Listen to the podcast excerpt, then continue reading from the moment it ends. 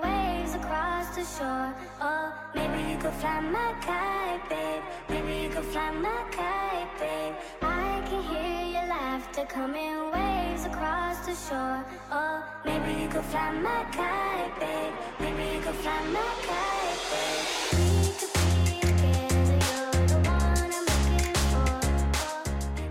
Oh, Oh, yeah, it's time to get expelled for plagiarism, spy on your benefactors, obsess over their daughter, work for a sketchy BuzzFeed, play all sides, orchestrate a massacre, and, well, just be an all around creep. Because on this episode of Geeked Up Presents Netflix and Chat, we watched Sala Samabushka Hichter, or as you would say here in the US, The Hater. I'm Devin Barnes, and with me always is the Gabby to my Tumas, Liam Whalen. Yo yo Yoski, what is up. Devin? How did you call it? What's this? Uh, what's the Polish pronunciation here? Are we Sala Samobushka Hichter. nice? In your face, other geeked up boys. Try doing your intro in Polish. which I will only be referring to the movie by its proper title. Uh, yes. I know it is anyway. But yeah, I guess I'll I'll be the ignorant American that just calls it the hater. the Hater, not the Bill Hader uh, documentary. Unfortunately, I know. I lied to you guys last episode to get everybody to listen, but it was indeed not the Bill Hader biopic. but uh, thanks for tuning in. Uh, turn your closed captions on for this one so you can understand what we're saying. Uh, or if you're Liam, just put on the English dub. I'm assuming. yeah, I wait for the kung fu dub. Uh, thanks for tuning in. We definitely have a uh, very different one than we had in the last episode for you. Uh, like last one, we had the old guard with uh, Charlie Theron, special guest Michael Manzi, of course. Uh, you know, this one we're keeping it a little more down. keeping it a uh, little bit more Eurovision with Netta Raw. yeah, yeah, perfect. no guests, however. Definitely, definitely one of the most interesting ones we've watched, though, just in terms of you know, uh, uh, not even the quality of the film, as we'll get into, but you know, uh, uh, just showing the wide range of films on Netflix to go from you know big blockbuster like Old Guard and probably next one as we'll Yeah. get into, but you know, a big. Hollywood kind of blockbuster to now like a Polish indie film, uh, uh, uh, definitely showing the range of the Netflix and chat catalog. For sure. For a sure. I very mean, Roma War Machine style Oh, jump. We're back to basics. We're back to uh, you know, we started with a foreign film. I know. At least this, this one was in color for fuck's sake. So uh, that was. Was Roma not in color? No, Roma was a black and whiter, and I- we of course we both loved Roma, and I, I I, still stand by my hell yeah. Devin, of course, would have Rudy's dad, uh, given it to Rudy's dad. I would, I, I hell yeah it, and I stick by it. But Yeah. Uh, definitely not getting to our indie film, our, our uh, foreign film roots. Yeah, yes, exactly, exactly. And uh, you know, we'll get into this one, but uh, you know, we are the Netflix and chat group here, and this isn't the only uh, foreign film breaking news right now on Netflix because, of course, the uh, the French uh, series, or I think maybe a movie. I don't know if it's a movie or series. Uh, Les Cuties, or as you would call it here in the U.S., uh, cuties. you're you're Uh, better with your Polish than your French somehow. Yeah, yeah. I, just made that one. I made up the cuties one. Les cuties.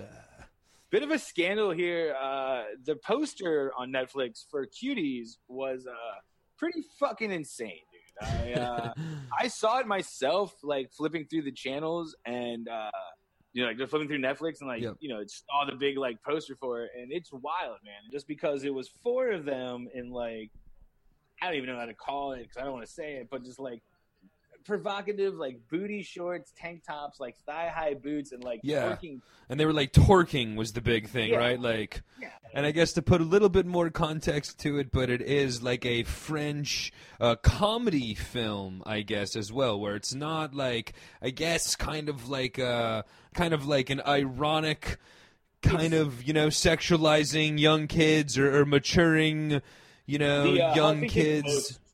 Had an article out that What was said it? like the Huffington Post just put an article out about how the whole thing about this is kind of nuts. Where like the movie poster definitely sold it. But because now I think they took away the whole series. I think it's off Netflix now. Oh, I thought they just changed the poster. I think at first they did. I'm pretty sure now it's off. Like they was like, "Fuck this! Like, let's get rid of it." okay, And- well. That's not really what like the series is about, from what I understand. As never having a chance to watch Cuties. Yeah, they took it away before I got the chance. I thought it was a movie as well. I guess do your uh, a little independent research out there for all the Mm-hmm. geeks, but uh, I guess well, I guess you can't anyway anymore. So, well, everybody, uh, make sure that we search it though, so the algorithm on Netflix knows that we're out there looking for it. like, oh, we're bringing it back. But, I mean, yeah, I, guess thought that you know I did hear as well that like- I'm sorry. Go ahead. Well, I understand it's just like a movie about like a girl who's like maybe an outcast and like makes friends and they're a little dance troupe together. You know what I mean? But the poster they chose for the movie was like totally like ugly. Yeah, like some of the complaints were like, "This is a movie just for uh, pedophiles," and it's like, no, it's not. Yeah, It yeah. was just a bad choice of. That uh, is what I did here as well. That the poster was not really representative of the content in the movie. correct. But you're saying that it's not even necessarily like a comedic pushing the like an edgy comedy with like. Like what was that No. Nick Cage superhero movie where they were like dropping the C bomb and all the little Oh, kids and whatnot. yeah, yeah, yeah. It's not I- even something like that that's showing kids being like way too mature. It's just like they just No, not at all. okay. I see. Yeah, I think it was just a fucking bad move on Netflix for sure. Because even before I, like I said earlier, even before I even like heard the controversy, when I saw the poster, I was like, Jesus Christ, man! Like, like something doesn't feel right about this. yeah, All right. Well, that said that says a lot about you. You passed the test, first of all. Yeah, well, uh, there was one or two ways I could have gone, and yeah, uh, seriously. I with. It's a couple more than two if you really want to get into it, but we uh, we don't need to push it that far, I guess. But but no, I guess I mean this is, and I guess this does really relate in more ways than one to uh, uh, what we're going to be getting into today, which is as well just a foreign film, uh, a somewhat controversial foreign film. However, as well, it does kind of the whole movie uh, uh, is all about kind of just you know how creepy the internet is, and you know online the whole online predator kind of thing, and just online, just really what a, a like a, a wild west, dark, creepy place that the internet can be, and I guess that you know the world of pedophilia really probably uh, more than any other world really thriving due to the internet. You know, so any Well, for sure, man. I mean, look at any of those like uh, that old Chris Hansen show. Uh, you know, For sure. the whole thing was all done on the internet and the creeps. And I think I've made this point before, maybe on this show or on Geeked Up, but uh, the only person that's second place to the creep that they're actually busting on the Chris Hansen show is the person that has the worst job in the FBI is being the pretend twelve year old or ten year old like on the internet, like, Oh no, those chicks were the best though. They didn't use like FBI agents. They used like local like volunteer like high school girls. Do you ever like see No, that no, when they no, show I'm them? not talking about the ones that like are in the house like making cookies. I'm talking about the ones. Oh, the ones that like, actually do all the typing. Oh yeah, yeah, good call. dudes, ones that put the hours of lead legwork online. Who did you piss off? You're like, all right, Johnson, you're on child molestation. Okay, yeah, good call. good call. I thought you meant the local, like, because the the people that do like the couple minute, like, hi, yeah, come Yeah, in, yeah, like the one phone call. They just grab like Yeah. local high school girls that sound like twelve year old boys, and you're right. Then they stand by the doorway and like. Right when the right when the, the person at the doorway goes scurrying away before you get a good look, you know that you're about to get fucking busted on uh, MSNBC. Do you know why? I mean, we're kind of getting off topic here, but do you know why that they always have them show up with like, hey, bring like 12 cheeseburgers from McDonald's or something? Because Because it's hilarious on camera when they show What? up with correct, yeah. And all the papas. It's also like undeniable proof. Like when they're Yeah, like, intense. "Oh, I must have the wrong house." They're like, "Really? You have the twelve cheeseburgers?" Like, Yeah, yeah. Like, no, for sure. Because sometimes it is like lewd, fucking, you know, like lewd and obvious sexual. They like literally bring like condoms and alcohol, and other times they're just sitting there holding, like you said, like a Subway sandwich, and just like, God damn it, like. Well, I thought maybe I'd be hungry later. I wasn't going to give any to her. I thought maybe I would yeah, have. I gotta keep my strength up.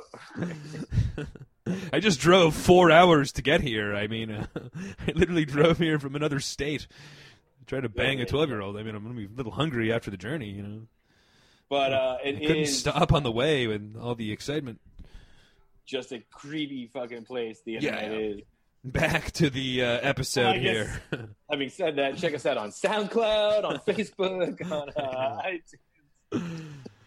Avoiding Uh, child contact on all of the above medias. And 18 or older to, to, to comment or like all, any of our posts. We have that. Uh, You know, we do on uh, iTunes. We do, and I think on SoundCloud too. We do have the uh, the mature content uh, disclaimer on our thing. I mean, we're definitely TVMA. There's no doubt about that. Yeah, for sure, for We're a classic Netflix and chat NR or whatever. The uh, But we'll get into this. Uh, like we've been saying, though, we'll get in this flick, and it is, like we said, like a foreign film from Poland. Uh, uh, you know, and like we said, we've done some. We started this thing off with a foreign film, which of course was Roma, which uh, still to this day one of the uh, best films, in my opinion, we've done on this show. yeah, for so sure. good. And you know, throughout I the mean- years, been a couple of just like great foreign films and TV shows that like we've independently checked out and like enjoy. Uh, Yeah, course, and some of about, them that have gotten some real crossover mainstream success and notoriety, and like we'll talk about uh, uh, with the hater, which we watched, it's getting kind of you know a little bit more because of controversy or just you know uh, uh, current relevancy. It was you know in the news a little bit, but there have been more like Roma that have been Academy Award nominated, big crossover smash hits and whatnot. correct. Um, the one I always think of was like one of my favorite foreign films is uh, Robert Rodriguez's first movie, El Mariachi. Okay, actually, good call. The first movie from uh, you know Desperado. was yes, the kind of version with prequel. Banderas, but the actual first movie in that series is El Mariachi, which was a foreign Mexican film, and they did that whole movie in one take. Like every scene was done in one take because this budget was so low. Oh wow. I didn't realize that. I remember seeing El Mariachi years ago after Desperado had came out. And then I remember like I had to see like I saw Desperado on like VHS, you know, not even in release or whatever, like years after Desperado. And then I heard about Mariachi. But uh yes, that's a good one. I, I had there's a couple Mexican films on the list, but and then Robert Rodriguez, of course, kind of in. Uh, I'm, I'm gonna switch. I'm gonna get back to some of the Mexican ones, but kind of like uh, one that I'll kick off with in Roma fashion. But Parasite, another huge Academy Award nominee, but kind of like Bong Joon Ho, Robert Rodriguez, the first film, you know, in Spanish, Mexican film, and then had Right. major uh, major crossover success with you know American filmmakers and you know uh, English movies and all.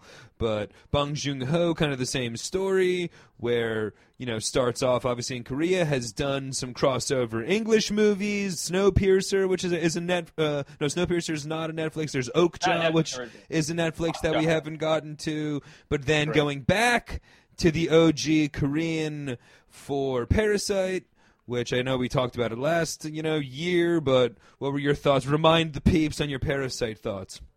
Dude, I uh, loved Parasite, man. That movie was such a wild trip, dude. And Yeah, for sure. I always scream, "Is respect!" like around my house, dude. I could watch that scene fucking over and over again, where that poor son of a bitch who has been like living Yeah. in the basement, and it's like telling the family, he's like, he provides his power, respect to him, respect to the boss. yeah, And then yeah. like in his backyard, like all bloody, and he sees the boss, and he's just like, respect, dude. That's, You know, that movie was definitely a crazy trip, like you said. It took you a couple different directions and places. Uh, uh, I called it on our special, on our Oscar special, that I was going to win the pick, the picture of the year. I think you had Jojo Rabbit, but uh, which was also another great film. But definitely thought Parasite was the best movie of last year, and as well deserving. Uh, you know, and as well, I thought it was going to win the Academy Award just with the whole foreign film angle and all. But uh, definitely one of the best movies in general recent of recent years happened to be Korean but a little bit more transcendent of than uh, of just a foreign film you know what i mean Absolutely, man. And kind of in that same train of thought too, uh, with just me predicting Jojo Rabbit that year. Kind of that director, Tahiki Wahidi.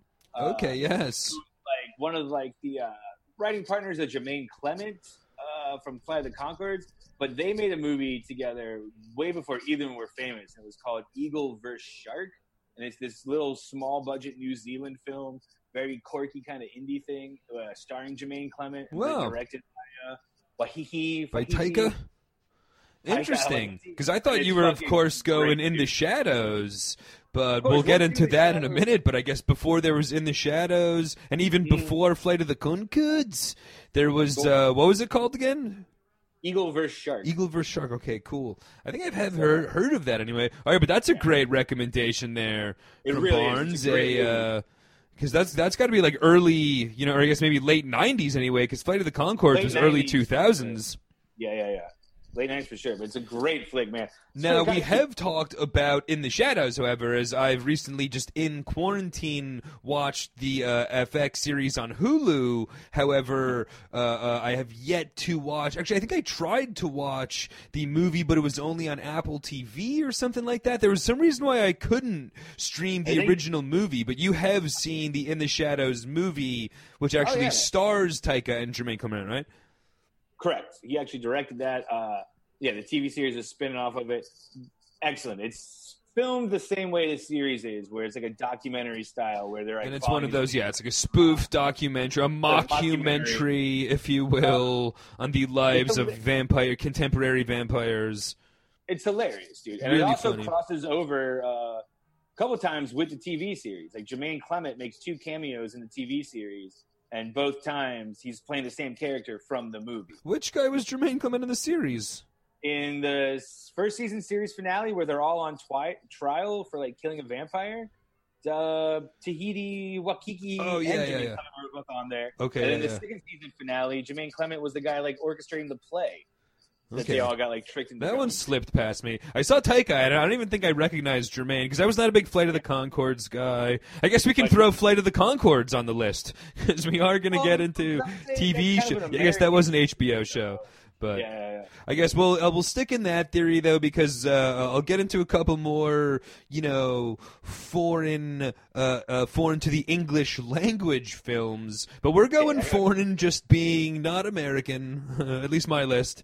so, and for me, I'd say that the uh, uh, England really has a lot of great TV shows. However, uh, uh, one of the best that we've watched in recent years was, of course, an Irish TV show, which is, of course, Love Hate. Oh yeah, It was a very ter- that's terrible impression. But uh, me and you have talked a lot about that show. If you're a big listener to the Geeked Up podcast, you've definitely heard us talk about Love Hate, uh, Love Hate, real gritty Irish crime series, like an Irish version of The Wire. Really edgy though, where there's drugs, there's you know rapes, there's all sorts of really, really quality, te- like edge of your seat television. I like that one rape scene was one of the most like intense fucking things. Oh, the St. Patty's Day episode, man. Fuck yeah, it was insane, dude. And there was a And like I lot of said, just uh, like super memorable moments that stick with you from Love Hate, which is like renowned in Europe. And there was talks as we've talked about, like for an American version, hasn't happened, but probably for the best. Never happened.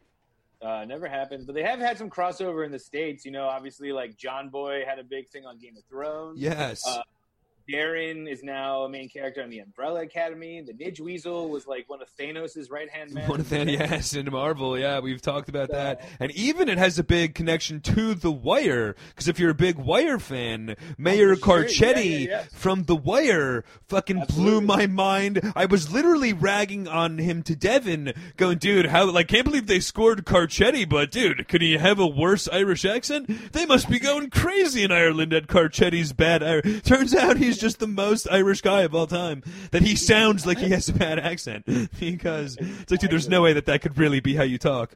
But Um, kind of speaking of, uh I want to get the TV also, but just one more thing from Ireland that I want to point out is that Don Cheadle movie, The Guard.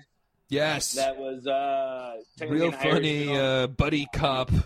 Fucking hilarious. That movie. Dude, I, I that's what I was gonna kind of gonna gonna kind of go with it, and uh, maybe we could stick with it for a minute because I was gonna say I said, and I think we're, we'll get into some of the English TV shows. But ironically enough, for Ireland having one of the great TV series in recent years, the Irish really put out great movies, whereas the English put out great TV shows in my Sure, book okay. because The Guard is a great movie as well. There was uh, The Boxer, like the a couple of the Daniel Day Lewis movies are like technically Irish movies. My Left Foot Fathers. was you know like an Academy Award winning like technically Irish movie from the early '90s that I've never seen, but you know, want to know like I think it might have won the Oscar or. Uh, Another Daniel Day Lewis Which one? Irish film. Sins of Our Fathers. Yes, exactly. Another Daniel Day Lewis one. See, Uh, the Guard, like you said, was a real. I believe those were like American releases. I don't think they first came out in Ireland and then made their way to America. I think that Whereas, those like, early Daniel Guard- Day Lewis ones were really. I mean, they were like Irish directors, Irish like the whole cast is Irish, Irish directors and whatnot. You know what I mean? Like it's not yeah. like you know Spielberg. Like it's not like the Boxer with Christian Bale or whatever that came out, which is like you know an Irish tale. But I think a couple. But then there's also like the Magdalene sisters, and Mm. uh, there's a couple like you know the uh, uh, uh, Black Forty Seven was a recent Irish movie, which was real Sure. good, like a real dark. You know, uh, famine-esque tale, but and just kind of ironic, like I said, for because now we can get into a lot of the English famous TV shows, and England has put out some of the England has put out some of the great TV shows, but not really many movies out of England. Whereas Ireland, outside of Love Hate, a lot of great Yeah. TV, uh, movies. However, I don't know about their TV. And I'm sure there's some, but you're right. The TV show is really where it's at. And this I've is like from ignorant American standpoint, so who knows Well, how. dude, I've always had this question though too. That like, and here's my true question. You can email us in because I've never found one. But if you can think of an example, email it in. We'll give you something. But has there ever been an American TV show that's been turned into a British TV show? okay, yeah, we've talked about this before. Show has been a British show. know, yeah. Yeah. England first, and then there's an American version of it. But I can't ever imagine them being like, "Oh, we're making our own home improvement." Yeah, I mean, we we, we got to get Andy, we got to get our uh, uh, Irish expert Andy boy on the on the line. But I think we've kind of talked about that a little bit. But I think that you know they get a lot of just American TV shows. You know what I mean? Where they don't need to do like a European version of The Simpsons because they get The Sure, Simpsons. dude, You know what I mean? It's just like we don't Yeah, really I- get the European shows, but Gotcha, you know, gotcha, like okay. like American culture is a lot more mainstream to the point where they don't need to like redo our shows wherever we But I feel mean, the need to redo still their that- shows. But very good the question though, and like we'll. Uh, Shameless, for instance, you know, off the top of my head, British show, yep. American show. Of course, I would say the most famous would be obviously uh, The Office. uh, Yep. Ricky Gervais, The Office, that got Of turned course. into a, a much more, I'd say, much more popular and much longer of a series in America.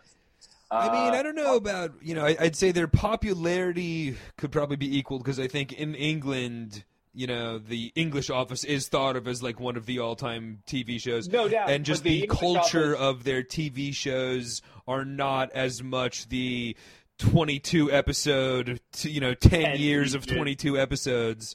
That's the thing, thing. though, but for sure. But like, and in that point too, The Office is only two seasons. Yeah, Yeah, I It's think literally like 10 episodes. two seasons and a Christmas special. Yeah. Whereas The Office, though, even though it is like fucking twelve seasons, and like Steve Carell left like after like season nine, everyone you talk to, especially during quarantine, has probably rewatched it again, myself included. You know what I mean? Like, Yeah. Everyone an Office fan has watched the series four to five. No, and it's definitely one of the biggest. And uh, uh, I actually have really never watched it.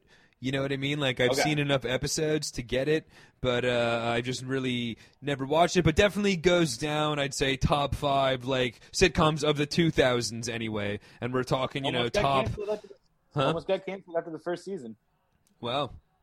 And Ricky Gervais is a producer, I think, on it or something like that. Like they're Yeah, definitely him and, him and Stephen Merchant are both. Uh, Okay, yeah, yeah. But uh, Um, I did watch the English version when it came out. You know, when like the whole controversy came out, and you could buy like the DVDs at fucking Barnes and Noble or whatever. I went out and I picked them up and watched the What English the version. What's up? What was the controversy? Just that they were remaking it, and Gervais was always kind of oh, talking okay. shit about Carell and poking fun at him, and there Well, was that the was whole always like, like, a gag, dude. They What's up? fucking. yeah, I mean he was a making money on it, so I guess not much of a Gervais was making controversy, but just you know. of it. Yeah. yeah, yeah.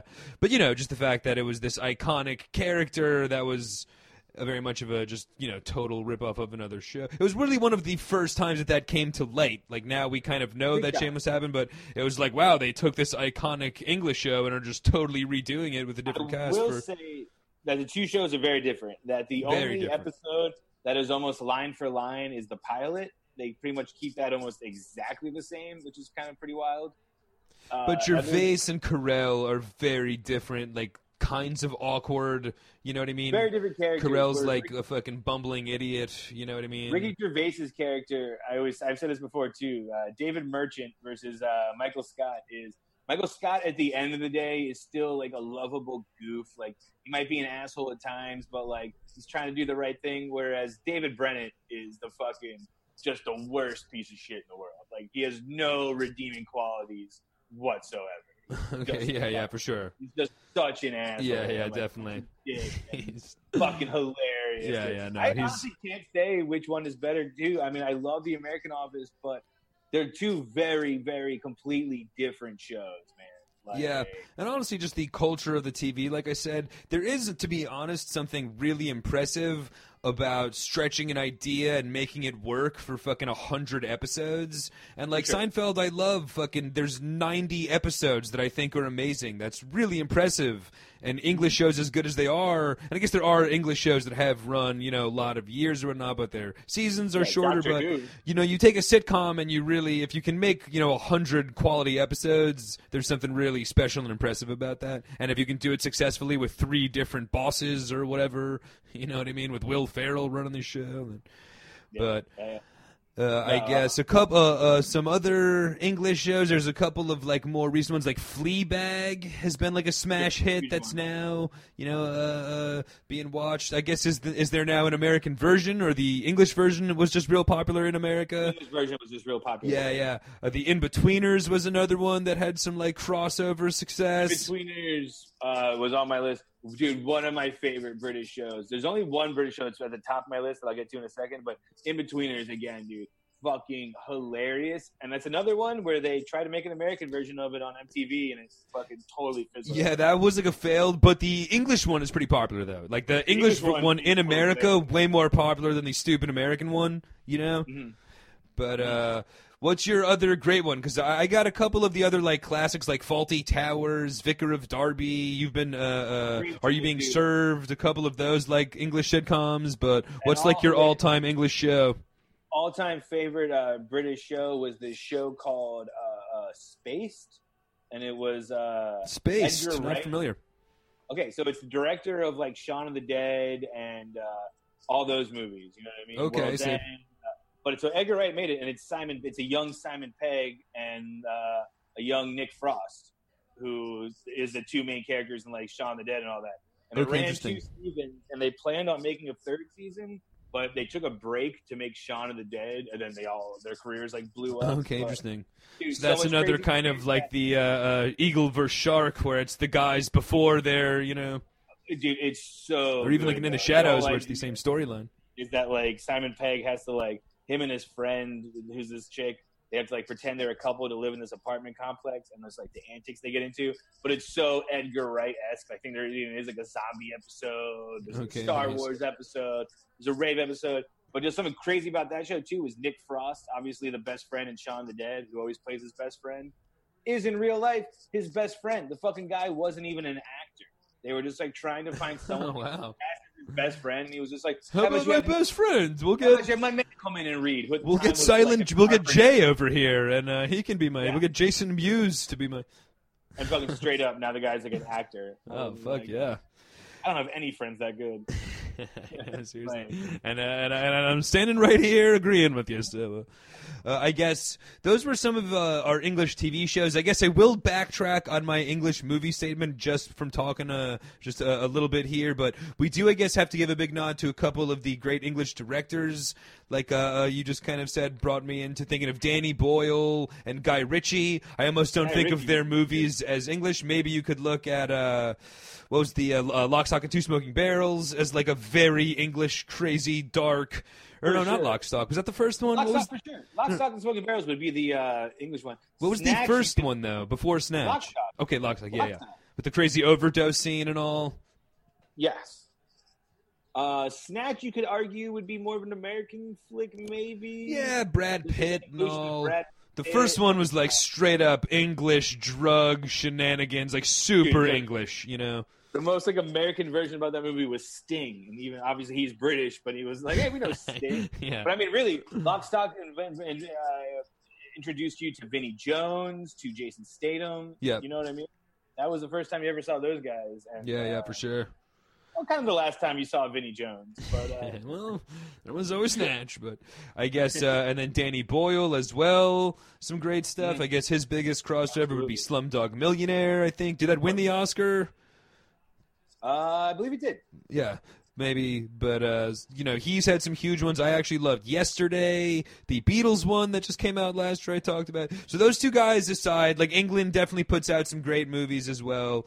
But kind of just my point being that Ireland has great movies, England great TV shows. But how about? Do you have any other outside of the UK? Uh, back Uh, to two, man. Uh, one, I was gonna say one more TV series, and it's on Netflix, so I feel like it's mentioning. But the German TV series Dark, which Okay. is kind of written up as like the German Stranger Things, but I would argue is kind of crazier, man. A little more, uh, just a little more Yeah, fucking yeah. nutty. interesting. Uh, great series, only three seasons, I believe. I'm halfway through the second, but it's a fucking great show. Actually, golden ticket recommendation from uh, Ross from one of the uh, okay, uh, the Zoom uh, rooms. Zoom night. Correct. Who also then- brought us Gomorrah, which is no longer on streaming, but an Italian crime show that was apparently And he also brought up cuties. Uh, he, just the poster then- though. He didn't know about the movie. I feel one just giant one we're missing in general, um, but just like I'm gonna use Crouching Tiger, Hidden Dragon as an example. But literally every like movie from like China and Japan, like all the kung fu movies, For sure. Godzilla fucking movies, Yeah. Uh, anime. There's such a huge anime Okay, good call on the anime.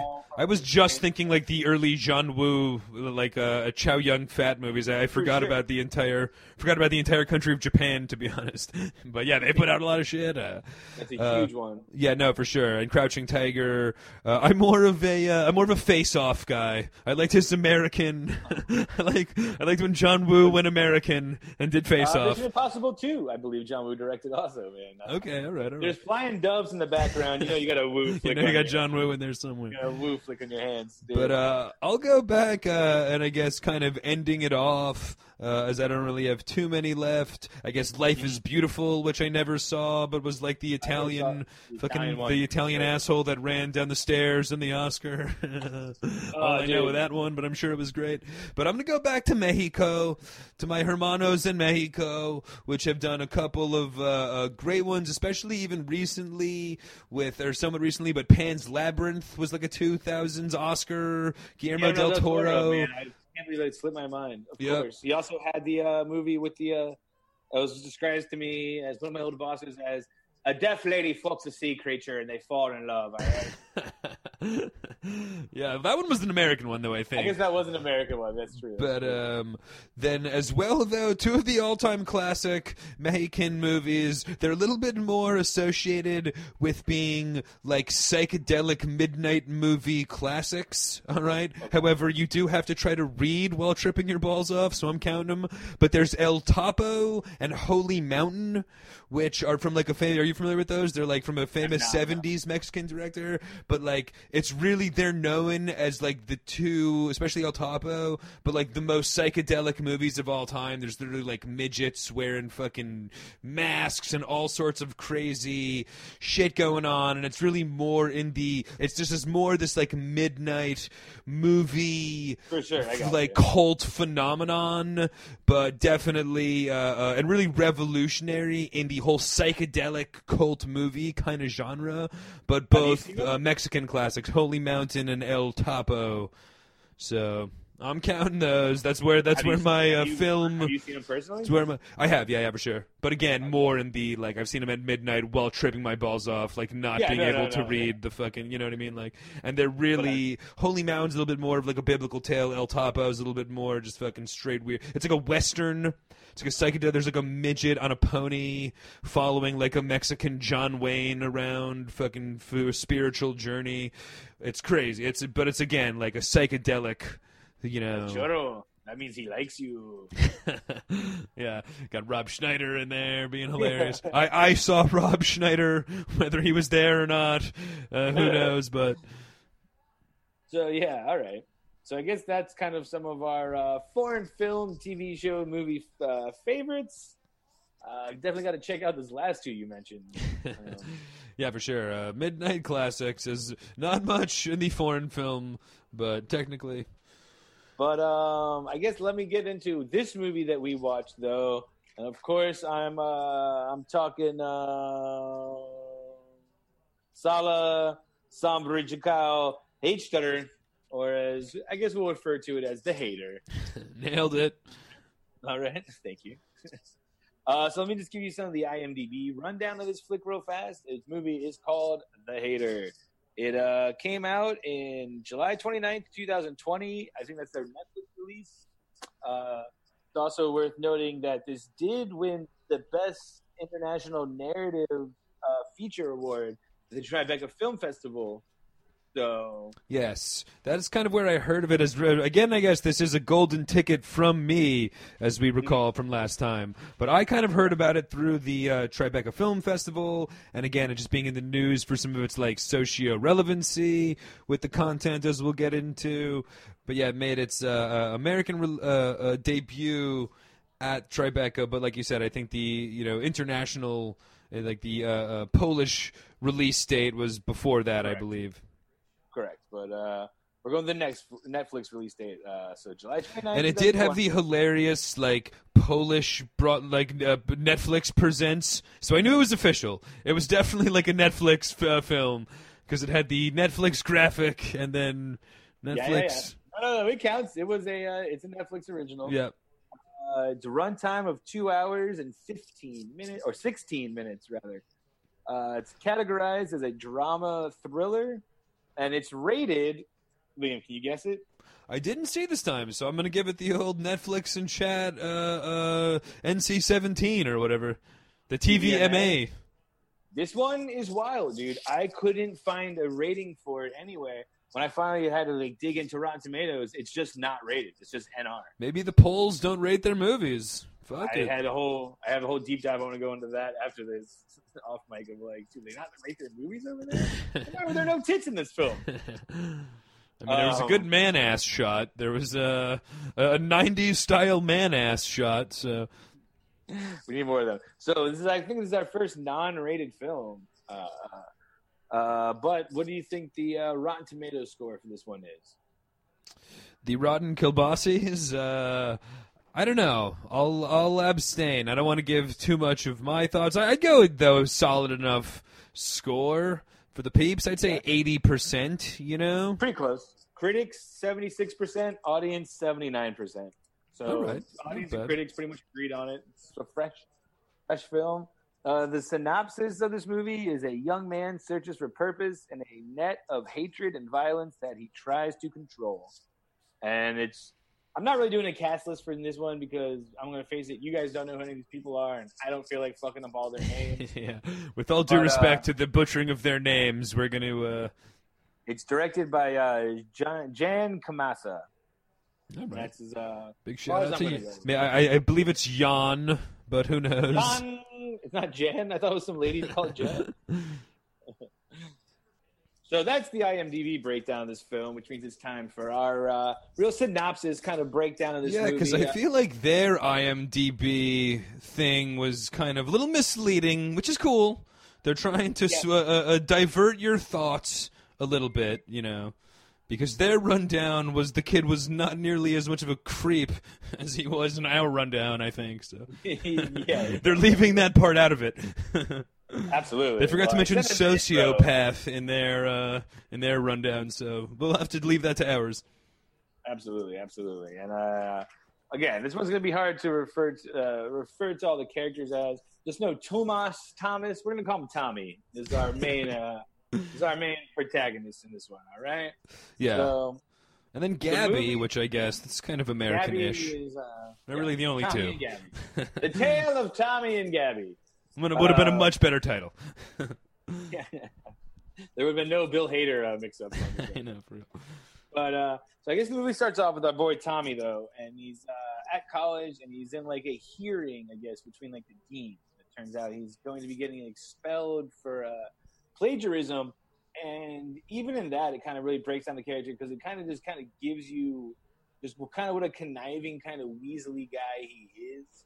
Of just being like, you know, was it plagiarism? And they're like, yeah, there's one definition of plagiarism. yeah, you yeah. did it. He's like, mm, all right, your words, not mine. but I'm like, excuse me. But then he like still has the professor sign the book, so you can just tell he's always kind of like at play. All right. Yeah. Uh, I mean, they definitely. If you didn't know he was a creep by the time he got kicked out of school, like the first dinner party scene definitely establishes that. Within ten minutes, you know this kid's a total fucking nutjob. absolutely, because I guess it cuts When he pulls the then- Costanza and leaves the recording device behind, and then I was like, "Oh, dude, a Costanza, nice. He must watch." it. that scene. That scene's great because I guess it does cut to him like going to his benefactors, the people that are kind of paying him to go to college. They used to like visit his Airbnb back in the day, his family's Airbnb back in the day. he uh, brings him a jar of jam, uh, but then he does like leave, and that's the weird thing too. It was one of those things that they're in the middle of dinner, and he's like, "Well, I guess I'll be going." It's like, "Who you talking about?" Like, Yeah, in the middle yeah. of but he leaves and immediately he's like listen to his headphones he's like bugged their uh bugged their apartment he like literally like left something behind his phone behind that he then came. He literally pulled the Costanza.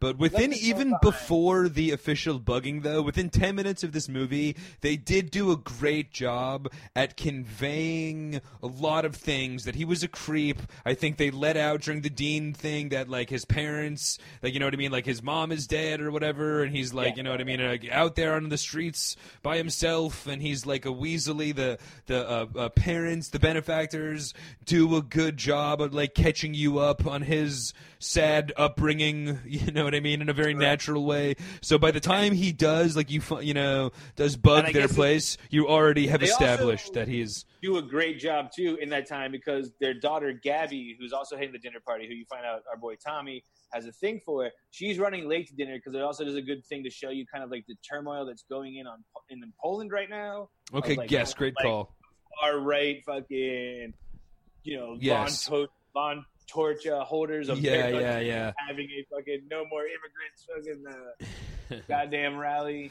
And I guess right now is maybe even a good point. We should have said before, but we're gonna kind of uh, we're not off to a good start at giving the abridged version, but we're gonna try to run through the big details and then talk about the real main story of this movie is kind of its political relevancy both in America and especially in Poland as we'll get on to. But there's major real life parallels to what happens in this movie to what happened in Poland.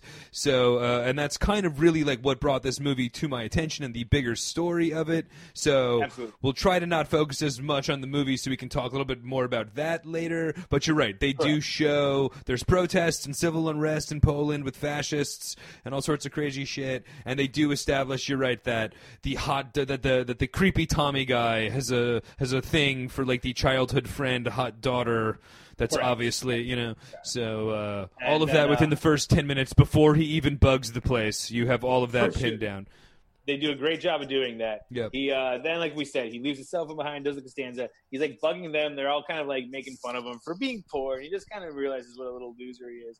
But another thing, when he goes back to get his phone, he's like, "Oh, it's me again! Like I must have left my phone here." The place where he finds it so quickly is like he reaches over and like grabs it from behind a cushion. He's like, "There it is!" It's like, oh, pretend to look around a little more. yeah yeah seriously cover should have been blown right there but Sorry, I just had it behind this picture here. Uh, so you already see he's kind of a creep. He's bugging people. He's listening in on that and too. After that, uh, he like tells the girl too in a very like creepy way. He was like when he leaves the party too. He's like, "Hey, accept my Facebook friend request." oh All yeah yeah I will. She's like, "Send me one." She's like, "I did seven years ago." It was such like a Zach Galifianakis kind of fucking like I don't know. It was just that weird uh like accept my friend request. okay? Yeah. Well, I mean, So- very much the whole movie is about social media and the internet, and it definitely is the kind of movie that if you're not, you know, it's like a social media culture kind of thing, and they're establishing like, wow, he's one of those creeps that's gonna like break the social barrier of calling you him out for not requesting his friend thing seven years. You know what I mean? Like, so again, like that's uh, part of the movie is like the social media creepy factor. You know? I just did that with one of my friend's parents recently. I saw him on Zoom, and I was like, "Hey, accept my Facebook request." They're like, "I will when I see it." I was like, "I sent it like eight years ago." so you are that creep. You are Yeah, the creepy Polish kid in this. I just wanted to talk to Mister uh, Mister and Mrs. Atkins. You know, that's not a crime. Um, so then I guess from that though, uh, our boy Tommy starts hanging around uh, the daughter a little too easily. Okay. Uh, Well, he like uses stuff that he's like hearing in the, uh, that he heard in that conversation to like manipulate her to like like But, him. for someone immediately was like, "What a creep!" Like the very first time they run into each other in a nightclub, they're like hugging and dancing. I was like, "Oh, come on!" She didn't hate him that much. That's true. It was weird. That was definitely, you know. so he starts like uh, hanging around the daughter a little bit. It almost seems like they might have something popping off. Uh, uh, uh, but it's also clear that he's cyber stalking her this whole time. for sure. Uh, at a dinner party he gets invited to, he uh, confesses to the daughter that he actually got expelled, uh, revealing that since her parents benefact him, uh, he's been using their money for really just his apartment, uh, more or less. While they're doing blow in a dark closet, mind you. Yeah, yeah, yeah. So, I figured they were doing Molly, but whatever, uh, yeah, they're snorting but, something. um, so that she and of course tells her parents. So that kind of draws a rift. She kind of like uh, ghosts him on the internet. The parents are a little totally about him. sells him out, by the way. I mean, she just confessed something to him. I forget what her stupid truth was, He was but depressed for a year. oh yeah, yeah. And then he drops the real bomb. Yeah, I've been uh, uh, using your parents' I've fifty grand to live a double life. for- robbing your parents for the life. But uh, I guess in this whole meantime too, why they kind of ghost him, he also gets this job that I, I, I refer to as sketchy BuzzFeed. I mean, it is called like Best Buzz. I think It's is like the name. Feed Buzz. We got a Feed Buzz.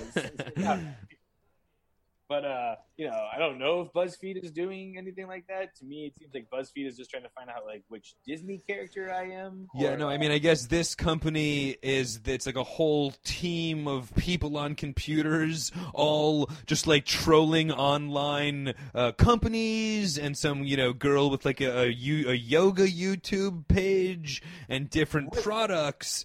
They just start online hate against, you know. So it kind of gives you a quick montage of them like ruining this one girl's YouTube page by posting like false information about how it turns your hands yellow, kind of thing. You know what I mean? And it just implies that it's like a boiler room scenario of just uh, and like a high, like a cutthroat, high pressure, douchey fucking they, uh, boss.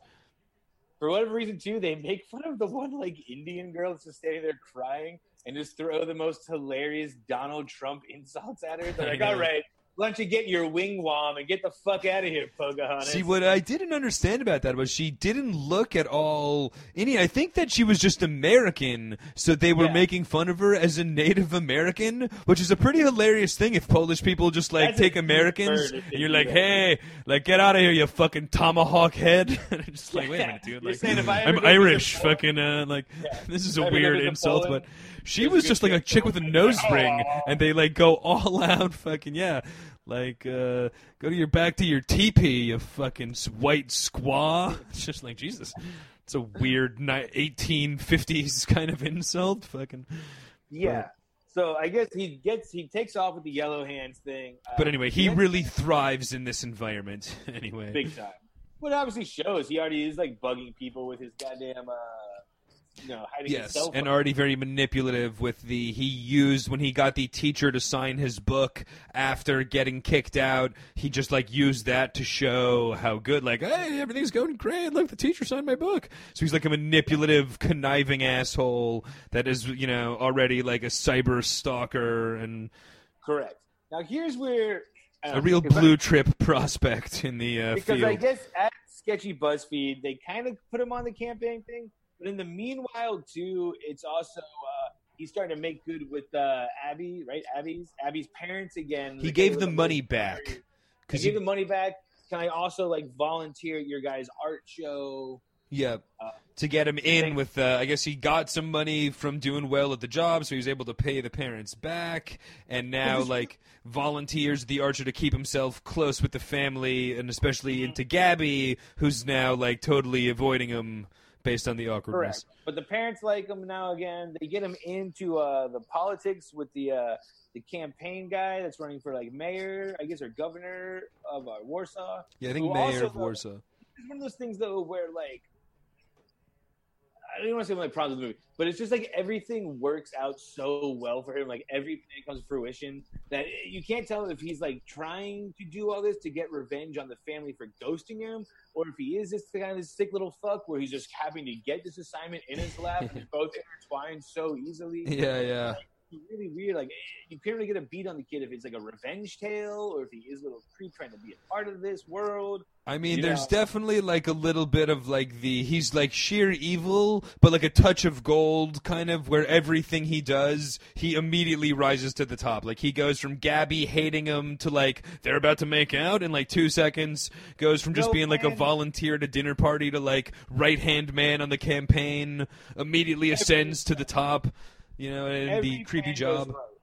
Like so much could have gone different if the maid just would have been like, "No, you can't come in here." Like no one said that. You know what I mean? Like Yeah, every one of his little schemes that had a 50-50 chance to work, like all paid off. Like you know, like even the thing where like so he gets starts working on the campaign with the mayor, who like you know when you first And I guess they really like alongside, like Devin said, after the whole success with the yellow hands thing, they like uh, uh, at work like detail him to totally, you know, ruin this one guy's uh, campaign, the mayor of Warsaw, who then running he of meets at this dinner party and then volunteers and starts working directly for his campaign. As they give you like a Sun Tzu Art of War montage about Yes, like yes, know yes. thy enemy. But also, dude, he's also like a young student working on a campaign. I've known people to work on like campaigns and like volunteer for Bernie Sanders. None of Oh, them sure. are like rubbing elbows with like, "Hey, Bernie, want to get dinner sometime? Yeah, Like, yeah, How yeah, about for sure. Thursday at 8? Like, No what are you doubt. talking about, dude? Like, why? But uh, Yeah, yeah. there's already rumors of the mayor maybe being gay. He has like a uh, Grindr account that they like bring up, and he's like, "Oh, classic fake news." And the kid again just uses 50-50 logic, like maybe he is gay. Goes out to dinner with them because the guy's like, "Sure, let's do dinner at uh, Friday night." Yeah, yeah. Uh, puts like ecstasy or Xanax maybe in his glass, but uh, he like then brings him to like the most obvious gay bar in the world, where there's like dudes making out out front. And if you're the mayor, you're running for mayor, you already have a scandal. I don't care how fucked up you are. There's no fucking way you're going. Oh come on, dude! He's all mauled up. He's fucking in the spirit. way. He, there's no cameras allowed in this obvious warehouse gay bar. Fucking. And immediately, like he's got his fucking phone out at the bar. You know what I I mean? know, yeah. And I guess it works okay because he does get him to come in there and he does like kiss the mayor and then like you know I guess to really bring his gayness out. 'cause then he just leaves him there like dancing by himself. He's like, all right, see ya. But I guess it is worth mentioning that also during this time he's playing the side of he's also found I guess for all purposes this really alt right uh, person because he like manipulates him on video games. He starts like a World of Warcraft account, convinces this guy to do all this stuff because he does tell that guy to go there and take the pictures of the mayor at the gay bar. You know Yep. what I mean? So that That's that where it all starts with that guy, and then as well, he then later crashes the press conference, and they have Correct. established as well that before this kid starts working there, like Devin kind of alluded to, but they've established that this guy has been the victim of a lot of online trolling and hate, and the kind of stuff that we hear about in America with like the bots and all of the fake news coming from either side, and you know what I mean, all of these just like conspiracy nut jobs on the right flooding the internet with all the stuff. That was apparently like a, a, a, uh this guy in the in the movie was apparently had already been a real victim of all of that prior And to he- then this random kid working for the company within two within two days of being a volunteer they're making out at a gay bar like all right this politician deserves what he gets to be perfectly honest in terms of bashed in the media and again just like live your life but like if you're if you're the gay bashed politician can't be making out with fucking interns at the at the uh, notorious But- warehouse at the tool shed Yeah. So he, yeah. But he, uh, so he definitely manipulates this kid that is on the far right, like we're saying. He like does it over like a video game, which is like, and then again, like a movie's attempt, hilarious attempt at like what they think online computer games are like, where it's like, oh, you run and do moves or can talk in voices. See, dude, as somebody that doesn't play those games, I kind of thought that was exactly. I was like, dude, they probably took like one of those games and are exactly this is what it's like. Like, that's how out of the loop I am. I literally thought that was like was Fortnite or whatever.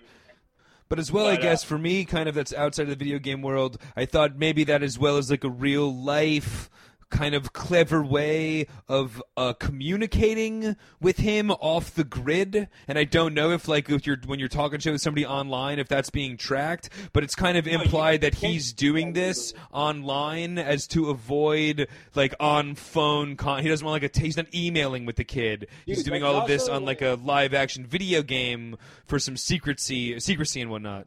No doubt, because I've also like have seen this before. Uh, the first season of um, Jack Ryan with Jim from The Office, they did that exact same thing. Like that's how two of the terrorists would like talk. Was like literally like Yeah, over. Like, I bet you that's a real life thing. That's a, probably like sure it really big for these, Yeah, you know, uh, sleeper cell terrorist groups. But yeah, and then uh, I guess that's you know leading us to climax here. I'd say really. thereabouts. it is. They do this scene too, where like you kind of find out that the other their client for evil BuzzFeed is uh, the other candidate, like the current mayor, more or less. Yep. And it's just like, all right, like frame this guy. And then they show this hilarious, again, our boy Tommy, of just like the evil version of the fat kid from Spider Man, where he's just like sliding between like computers and being like, Yeah. Good call. That's exactly what he was. It was the same scene as the fat kid from from Spider Man.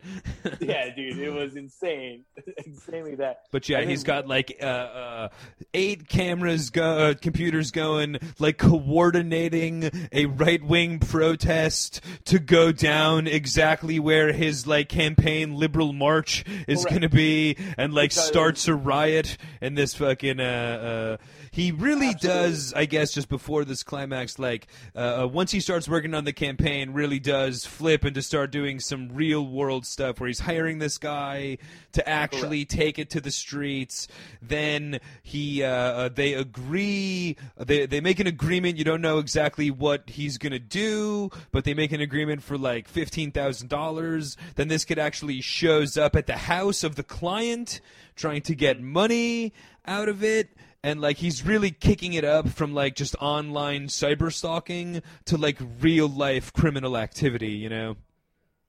Absolutely, dude. I mean, from just the whole thing too. Well, and the real big scene too, because uh, what he also does is he breaks in like this uh, gun bunker of Yeah. uh, like alt right group, this gun range, and he steals guns. But uh, our boy Tommy is like in there when um, uh, like when the guy who runs the gun bunker comes back, and, Like the security Tommy guard. In there like with a mask and like hiding in the shadows. And Yeah, don't yeah. Really know what happens. But uh, you know, so he does kind of cross the line. 'cause, like, Yeah, that's a good point. They don't. They leave it very vague as to what goes on. But it was a really cool scene, though, as he's in there stealing the guns, and all of a sudden, like the dopey security guard comes in and starts watching porn and like eating chips in a classic dopey security guard fashion, and then it shows him in the shadows. Then cuts to him out of breath, a couple blocks away. Correct. Uh, and then uh, kind of gets to like what the climax of the movie. You find out that uh, you know the mayor's having this big rally. Uh, he, uh, I guess, Tommy gets the money from his having sex with her. That's a whole sub B plot. We don't even really talk about till later. so after we're done, but uh, you know, Tommy becomes a man. But so anyway, they're at the rally. You know something ominous is going to happen, and then like Tommy himself is about to leave because he knows he's like, all right, I'll go home and get some rest uh, before she goes down. But sure enough, who shows up is Abby uh, to show up and be like, hey, I left America. I'm sorry. I just wanted to apologize to you. And he, like, Jesus Christ, like, let's go both take a walk and like get out of here. She's like, why? The uh, rally's about to start. and just since he is so like fucking puss thirsty, he like hangs out there with her. Like I'd be like, all right, bitch, I, I gotta go. to me, I thought one of two things was gonna happen. I thought she was for sure gonna get mowed down, uh, uh, or they both were, and I was like, oh, tragic ending, you dope.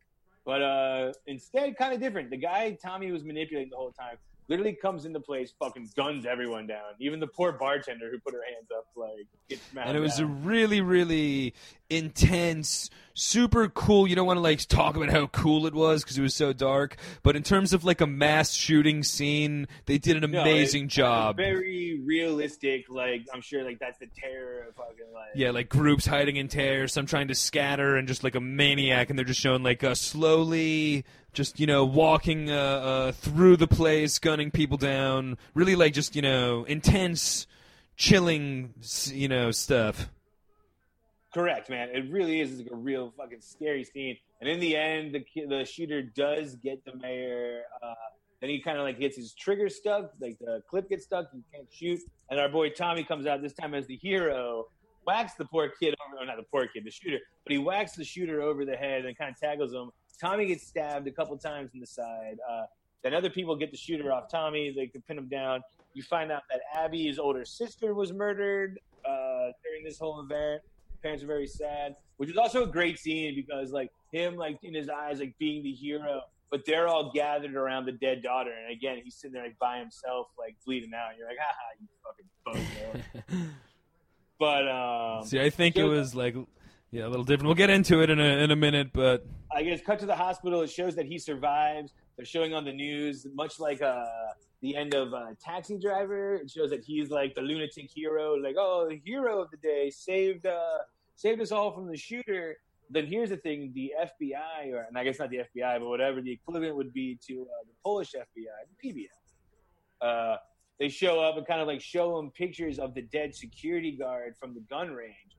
They're like, it couldn't have been this guy. It doesn't add up. And then, of course, he does his Weasley acting and gets out of it. But you kind of find out that Tommy himself has even now crossed the line and actually murdered that guy.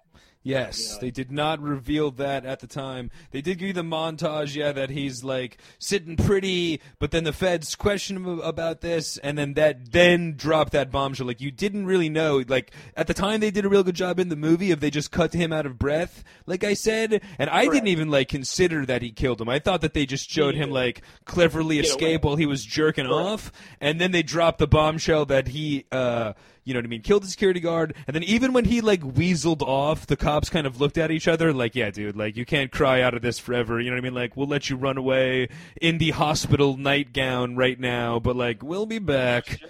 That's uh because then I guess he does go back to his sketchy BuzzFeed job, and like the lady boss is like, hey man, like I know this was all you, and he's like, fuck yeah. He doesn't say it was, but he was like, fuck yeah, it was, and like there's nothing you can do about it because I got blackmailed all of you now give my next assignment. Fire that guy. I'm king of the fucking creeps now. Yeah. And uh, you just roll credits, right? Uh, well, kind of. They do officially end back at the benefactor's house with them lovingly holding his hand as the hero, kind of implying that Gabby, like he he wins on all angles, and you were yeah, so rooting. I guess we can get into the end now, but like you're so rooting, and I really like the end because it does.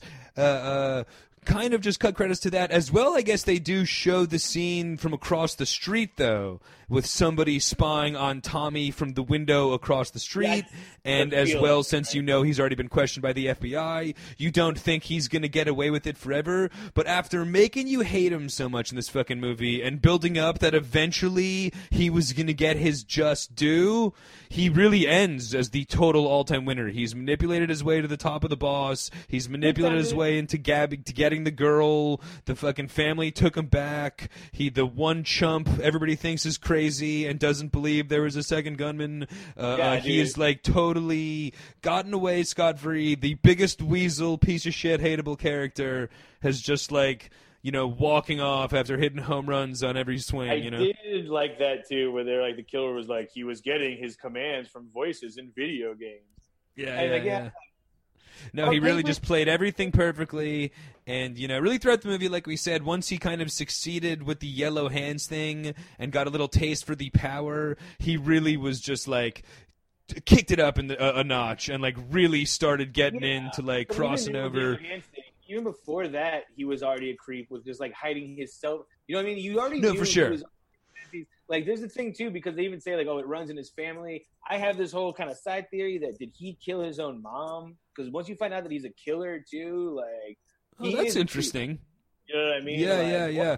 Because I just kind of felt like at the beginning it was just like not to belittle it, but kind of just like ordinary, generic cyber stalkers. You know what I mean? These yeah. like nameless, faceless creeps that never leave their house that are doing like creepy, horrible things online. However, then he started kicking it to the real world, and it kind of shows that you know the real world application, and that these people as well are not only online trolls, but are doing it you know as well in real life manipulation tactics. But you're right. Maybe yeah. that was not. Maybe you know he had yeah, been doing that before because he had already you know, I guess he did start off running with getting kicked out of school and immediately getting his way back in and all. So kind of like what you were saying too. Like the movie is kind of like an escalation of him, like Yellow Hands hooked him on it, and then there's an escalation of him like becoming this creep. I think from the second you see him in that dean's office, like get thrown out, he's already been this creep. Like that's why everything came so naturally to him. Yeah. like when he went to take the I don't know, but the one thing I'd say like, though is I guess the uh because I did was kind of confused a, a little bit and like I didn't mention it earlier when you talked about it, but when we were talking about how they established how this kid had just been like everything turns to gold and he's so amazing at this, then why at the beginning of the movie was he such an unsuccessful runty little oh you know that kid. He's always been a loser. Nothing's ever gone right. He's like totally failed at everything. He's you know what I mean? Like I guess Yeah, things well, are finally going right in college but it's not. Like like they said he was a established that he was kind of like down on his luck and an unsuccessful loser up until he had the one success with the yellow hands. But like- we're getting little. like, kind of like what you're saying. I think maybe this was just like his finally like his big like show. I think he's been building these skills for a while. now. yeah, and always been, BuzzFeed was the fucking perfect place for his applications. But then you Like know, the thing, it, come, it, come, it all came so naturally to him. yeah, yeah, uh, for sure. And the thing though too is like, dude, why in the world would the FBI be questioning him?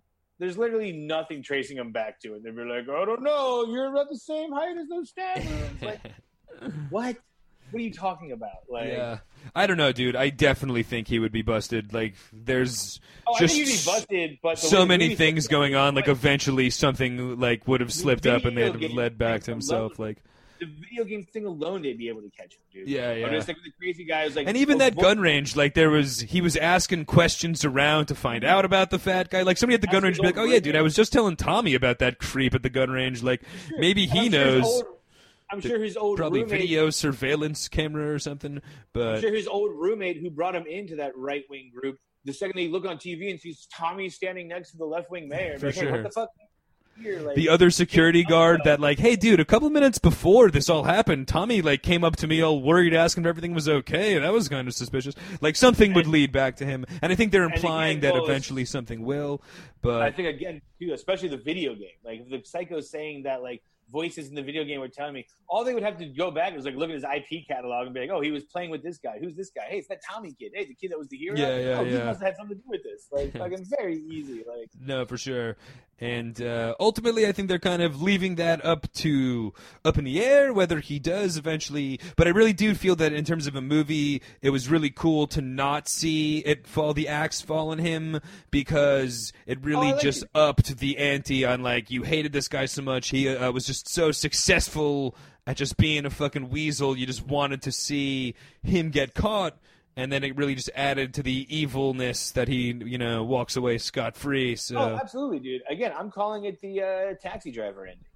Where, Yeah. like this complete. I'd say that at least Travis Bickle was a little bit more of like an anti-hero figure, you know, somewhat. pretty crazy, But- and he was going to shoot the fucking mayor at one point for literally no reason in Taxi Driver. Yeah, yeah. until like someone recognizes him, he like runs away, and they're like, Yeah, but he was gonna shoot the mayor. No, that's true. It's definitely yeah, for sure. I mean, it's definitely. In the uh, end, he just ended up like the killing a bunch of hospital scene, especially definitely. for sure, dude. It was just like he's a hero. I was like, oh, dude, I love it. But I guess we'll get into our uh, review, official big review later in a couple of minutes. But uh, Before that, though, we're gonna uh, ask each other. This time, I guess we would say a shared question. So take it away, Andre. Yo, let me ask you. Kitty questions. Kitty. Ooh, ooh, ooh. Oh, kitty questions.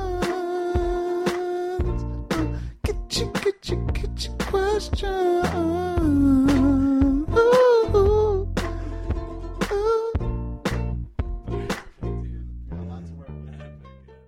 Of course, that's uh, Andre Davi with the Kitschy Question song. Of course, so much others. The famous another producer- banger from Andre Davi. Oh, yes, of course, the famous Check him out producer on of Piss SoundCloud, Mob. y'all. Big shout out to Piss Mob as well, of course. Deuces to all you guys. Um, but kind of like we were saying before, though, too, just like with this whole movie, kind of uh, sketchiness of like the online creepiness of it. But even uh, we didn't really talk about too much before the movie started. But the movie really mirrors real life in the aspect that Yeah, uh, we we were given we were waiting for our big reveal at the end of the movie, a very uh, Hollywood play for me and Barnes to uh, our save the uh, Yeah, exactly. Our big explosive Tarantino. I was going to say our big M Night Shyamalan twist at the end is, but in all seriousness, and as well, I guess I had mentioned that this movie is kind of more relevant than good, but there was a huge th- story around this movie that put it kind of in the headlines that I believe. Devin is about to. Uh, For sure. And I guess what uh, Liam's referring to is then back in uh, January of 2019, the actual mayor of Poland, uh, Paweł uh, Adamowicz, uh, was actually stabbed to death at a charity event in uh, Warsaw. And much like the main uh, politician in this movie, he was a huge supporter of gay rights and kind of pro-immigration, which is a uh, big thing that I didn't know about that until really doing research in this in Poland right now about uh, kind of like what you saw with those far right protesters is really something that's going on. In yeah, Poland for right sure. Not like a uh, years and years or like a Black Mirror kind of take on it. It really is that like uh, Yeah, there is. And I guess as we have, and I guess that is an interesting thing, just in uh, uh, aside from the whole mayor assassination, as we'll get into or whatnot. But that is kind of, and I think we were talking about it on one of the most on uh, recent episode or whatever. But America does kind of lose sight on the fact we're so wrapped up in how much of an asshole Trump is. But this whole nationalist movement is like a huge thing going around in every country around the world, and especially as immigration from you know African nations and Muslim nations has started more in Europe. There's been more you know racism and anti-immigration in all these European countries, just because there's a lot more immigrants in these countries than there had been 20, 30 years ago, let's say. And just in general, this is like a movement that's going on in lots of different countries that in America we kind of are wrapped up you know, in our own. And I've talked about the American arrogance where we think we're the only assholes and, you know, we have to be the biggest scum, you know, we have to be the biggest jerks in the world. But there's these nutty shit going on in all countries throughout the world, you know, and I guess a huge example in Poland with what Devin's talking about. No, for sure, man. And much like you were saying too, like it really is. Not only does the movie itself really, because kind of like in the real life, the obvious real life thing of just like straight up the mayor uh, getting stabbed to death at an event, much like this movie. But it really does just kind of mirror like what's going on here in the states too, like you were saying, of just like you know, I think Trump's whole big thing was immigration and building a giant fucking wall to keep out uh, uh Mexicans and the fucking Yeah, yeah, no, for sure. I mean, his whole platform too was like, no one that's Muslim can come here. So Yeah, that was one of his big platforms, of course. But you But know, also in like Poland, though, you're right. This was very much of like a, uh, you I know, mean, you could have told me this was the fucking United States. Besides the language, I've been like, oh, no doubt. Fucking, no, for like, sure. But easily, I guess, like much like we were talking about, like The Office and uh, other British shows, you could easily. It wouldn't take but fucking a couple of script changes, make an American. Yeah, version no, for sure.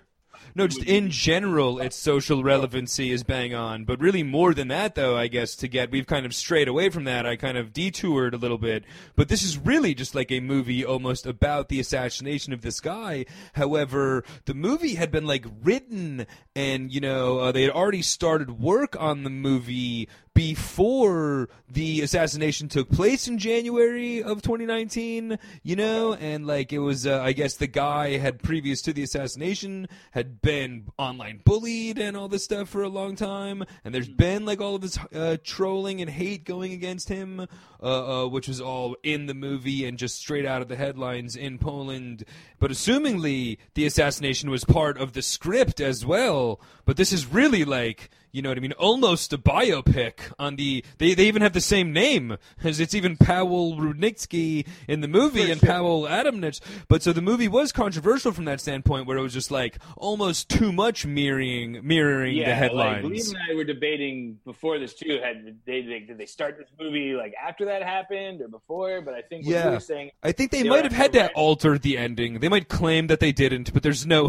I mean, it would be too But also crazy. the guy has the same goddamn first name. Like it seems very like Well, I think it was Uh, started to be based on the real life situation. Who knows if they wrote that he was assassinated, and then they they say that they wrote that he was assassinated pre-assassination. You know what I mean? You I could mean, maybe the movie no was. A, way this movie was leading up to. Obviously, that I don't. maybe him getting caught beforehand or something. You know what I mean? But, but you know, uh, uh, so very much, you know, like a, a startlingly out of the headlines, if especially in Poland. You know what I mean? Like if you're one of our Polish geeks out there, this movie has to be a real mind fuck. It's like the Boston bombing movie, but not really the same guys. And like two months after it happened, you know what I mean? So No doubt. But I guess the kitschy question then, because the other thing too, with like I guess the mirroring of it though, is like Liam was saying, the uh, mayor in real life, Paul Adamowicz, uh, was Adamowicz. Adamowicz uh, was a victim of like the online like bullying and um, kind of like the mayhem that you saw in this movie. So I guess the kitschy question that we're kind of asking each other, because it brings up a good point, is does there need to kind of be some kind of like online uh, regulations, kind of like what China does with like not allowing social media, or maybe even a kind of uh, you know, just because the obviousness in this movie is that he's playing both sides and he's like literally working at the meme building factory. Does there kind of need to be more of a look in? Kind Yeah. of like, I would say, like if you're getting a background check if you're buying a gun, you need a background check before you're able to like post these crazy fucking ideas online? Yeah. Or should it No, I mean, and we've already kind of dealt with it, just you know, in the American headlines. But even this uh, uh, last couple of months, where Facebook has ta- or Twitter have taken down Trump's posts based on their factuality, and then Trump has you know threatened to boycott like the social media things for blocking his uh, posts based on how factual they're going to be? Like, is there should there be some you know uh, regulation of truth in your posts? Like, you know, sure. should there be regulation on how many uh, uh, accounts you should be having or whatnot? Should there be For real. regulation at all? I guess is the ultimate kitschy uh, question, but really relevant not only in Poland but just in the states as well. You know, like I'm saying Absolutely. with. Uh, all absolutely the Uh, bots and right wing conspiracy theories and all that kind of stuff. You know what I mean? It's like, sure, man. I mean, I've always had this idea, and I guess at the heart of the question, I would say no, there shouldn't be regulations. But I've always had this kind of idea for like, especially if you're gonna like repost like articles you've read. Uh, there should be this thing that if you're gonna share something and comment on it, you should have to answer like three questions about the article that you just read and that you're going to repost to make sure that you actually fucking Yeah. understand what you read before you go genius. share it somewhere else Yeah, yeah. put your own fucking. you can't like, just read the headline and then, oh, that's a cool headline. Like, I'll you guys need post this read article. Like, no, you fucking bozo. If you're gonna post this, answer these three questions about what you just read. Obviously, it would never be allowed because For of, sure. uh, know, And I mean, it does just bring up an interesting question. Like we said, like, should there be a government regulation kind of thing on social media, or should it just be left open to the Wild West? You know what I mean? Like, correct. so I do like uh, something that Facebook kind of does, and I think most social media here does now, is that if you post some bullshit, there will be a little asterisk at the bottom of it, and they'll put on there, and we're like, just let you know, like some of the stuff you said right there was total horseshit. Like, yeah, there's yeah. no back, backing it. But then, of course, you'll have the right, and again, I see this all the time of just like being like, no, no, that's the me- the fake media. Uh, Yeah, I mean, at this you- point in America, the tr- the the very definition of the truth is totally skewered, and there's literally Oh, two truths being believed. You know, well, I mean, in I the country, think a lot, so- of, a lot of it has to do with too is I don't think we've ever quite had such a tweeting president before. You know what I mean? Or like had the technology, Yeah. like every day, the president can wake up and just be like, "Blah, crazy, what's on my mind? Like, No, I mean it's definitely true. Although I don't know if you can necessarily blame Trump for that, or if anything, he'd probably just be a little ahead of the curve on that. Because I don't think that like the world in general is trending in the direction of a place where politicians were going to be tweeting a lot more and all this kind of Oh, stuff. sure. And just like you know, uh, uh, I just think that you know it's definitely fair market kind of American values, I'd say, to let there be certain online medias that, you know, certain social media that's totally unregulated. However, if you're one of these huge, if you're a Walmart, you got to prove that your business standards are more up to snuff than other places. You know what I mean? So for a Twitter, a Facebook, for these handful of social media that are really in control of everybody's brain, there needs to be a little bit more of a burden of factuality and a burden of serious. You can't just be on these site on certain sites. There should be regulation, just like certain stores or certain businesses have different, you know, regulation standards than others. You know what I mean? Or and it's like there shouldn't be all. There should be social media, black web social media, where you can go out there and talk as much shit, and it would be up to the user in the Correct. country to decide. Okay, this one I believe to be a little bit more factual and honest than this one. You know what I mean? And both are out there, however. But I'm not against, in, you know, in general, against government regulation on these social media sites. I think you just can't let them be. They've grown to be too important to just let them be the total wild west. And you need to be. And of course, there already is FBI seeking child predators and terrorists. Like it's not like there's not online regulation, but I think that they should be uh, uh, able to control these specific companies. To like Facebook, you can't let somebody have 80 accounts and they're the same name posting yeah, that conflicting shit. with. You know what I mean? So like if you're willing to agree on, on regulation of that. Then you're willing to agree on regulation of these sites, you know what I mean, which there already is. But you know, you can't mean- just stop them. I'm not willing to go China direct and it be like the government controls the sites. However, Yeah. the sites, the I mean, government needs there's to control the sites policing themselves a lot better, and then a lot less of this would happen. I think. You know what I mean? I think there's a difference with uh, what you're saying with like what this movie showed of like you're right. I think the one weirdo working for Evil BuzzFeed or Feed Buzz or whatever the fuck they call it in the movie, there shouldn't be. It should be easy to be like, hey, you're the same person, dickhead. Like you can have one account. but even like Maybe- companies like that should be weeded out through Facebook. You know what I mean? Like, for sure. But I think your average like American person should be able to post whatever fucking crazy thought is in their head. You know what I mean? Short of it being like I'm gonna go kill somebody, then yeah, you get reported. But like I think on kinda like what I some they saying, should be able to, and on some and, and on some they shouldn't. You know what I mean? Like some or, every thought that's in yeah, there. no one's ever gonna use the shouldn't. You know what I mean? Why would you fucking? I'm Well, that would be like up to the American people. But honestly, dude, and I've said this before about Facebook and social media, and especially now over the last couple months, as the geeks might know, I've literally for the first time in my life over the last six months entered social media. But I definitely think there should be a social media thing that you have to qualify to be on with having some level of fame, where or just you know significance, and you're at like to separate the average Joes from this. Like the, I would pr- appreciate a social media where it's just established comedians and established artists, you know, promoting Yeah, you their stuff, and do it on just your own. real politicians and not being. follow and What's up? You can do that on your own anyway. You can choose who you're following and seeing. Just go on Twitter and only follow the certain people. Anyone else is allowed to do it. I think that if you are going to post bullshit, that there should be a little fact checker at the bottom, being like, "Okay, what you said there is not true. You're allowed to share it, but like we're going to highlight it and be like, just so you know, what you're saying is fucking bullshit." Yeah, yeah. I get it's hard to uh, regulate that constantly, but there's a certain algorithm where you're going to see the certain same things pop up all the time. No, for sure.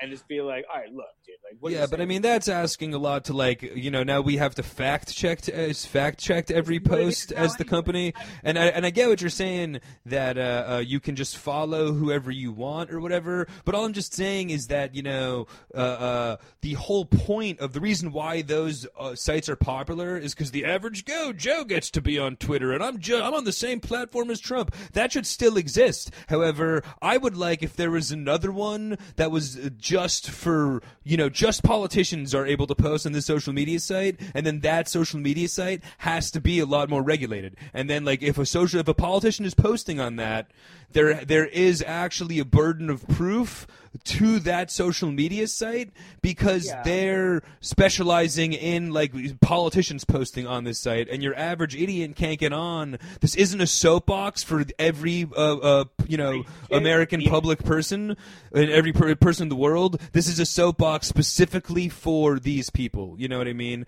And I like that's because that's my biggest problem with social media in general is even my twitter feed. I try to only follow certain people but i'm seeing all of their retweets and other stuff and then it's just like you just get distracted the fun of it becomes i'm a nobody i'm posting on it like i would like if there was a, a, a, a, social media where i could L- go and just watch you know what i mean and it was just certain people without like the average joes flooding flooding with the opinion That's just and i wish and like I, I would think dude. that there should be both and i think yeah, that isn't that just called fucking the news? Isn't that just called CNN and Fox News? I mean You know what I mean? What's the difference? Not Why- really. It's like that gets funneled through the news. It's not just those people's words. Yeah, but that's exactly For sure it is, dude. Like, as No, it's as you're gonna not. It's definitely for sure not. MSNBC and Fox is definitely filtering or two filtering those words through The political opinion. thing's gonna happen on your politician's own Twitter. But the politicians own Twitter, and again, dude, it's just a fair market thing, man. You can't Oh. tell me that my company shouldn't exist if I feel that it should. It's just a fair market thing. It's just like I get what you're saying. If they're on the same site as Twitter, oh, only follow those guys. But then the spirit of it gets taken away by online bots that post eight thousand things. If there was a social media site where only established people were able to be on, then nobody would use it, and it wouldn't be popular. But then But that's fine. Only, But I think that it's just like there a site where should be both. Government, where government officials can talk and you, the person, can't say fuck off. Like this is a site where only us, the leaders, are telling you what's up. You guys don't get to say anything. then you about it. wouldn't get the, then you wouldn't have to follow it then you know what i mean and you wouldn't have Yeah, to follow if it was just social media for It's the same thing nba players Social media anyway. huh That's the same thing as basic social media anyway. You don't have to follow. yeah I don't know. I get what you're saying. I'm just saying it's a very dangerous to me being like, all right, here's the leaders. You're not allowed to respond to. well, I don't think there's anything dangerous about it. If on that site, then there has to be a more. Then that site has to be or gets to be regulated in terms of factual evidence. That stops people from spewing out uh, uh, fallacies online. And it's just like you don't want to stop every the like uh, a person's right to give their opinion. However, if you're a certain you know, public official, then you shouldn't just be on the same necessarily social media as every public asshole. You know what I mean? It's yeah, just like there should be. The same. Then that's just them also posting their like. I'm sure whatever Steve Bannon is going to be posting the same situation. I'm sure that fucking like Alexandria Cortez. They could both be posting on the same exact thing, or you get two totally different fucking versions of the same story. It's no different, you know. It's fucking just them. I don't know. I just think that they would maybe handle it differently if it wasn't through the filter of every asshole. Like the charm of I Twitter is that you're competing with that. every person in the world. You know what I mean? And I I, don't like that about my social media. Is that I don't just see what Kevin Hart's doing. I see what my friend's grandma's doing, and I No just want to see what Kevin Hart's doing. You know what I mean? get like one of my favorite memes is I do get the idea, especially like the COVID anti-masker posts. I do get the idea of like, dude, I'm listening to fucking medical advice from the kid that could barely pass fucking ninth grade science, Yeah. and now and they figured out a ways to do bots For and auto post stuff that's not really there and advertisement bans and stuff. If it was a controlled media where it's just like NBA social media posts, then the NBA would be able to fucking, you know what I mean, have a little bit more control over not having bots, you know, and like potentially false accounts and people in there mixing in and figuring out how to crack the algorithm and put up mean, like I think- hundreds of uh, uh, uh, of you know infactual bots posts, you know. and the fake accounts are least my worries. It's the actual fucking dummies that are using their real names who believe this crazy shit as fact that Yeah. are able to post it. That kind of goes back like I'm down with ultimately speaking I'm down for the there to be wild west on the internet but at this point the internet is so important I feel that it would also be safe to create a place that's not wild west on the internet as long as there's both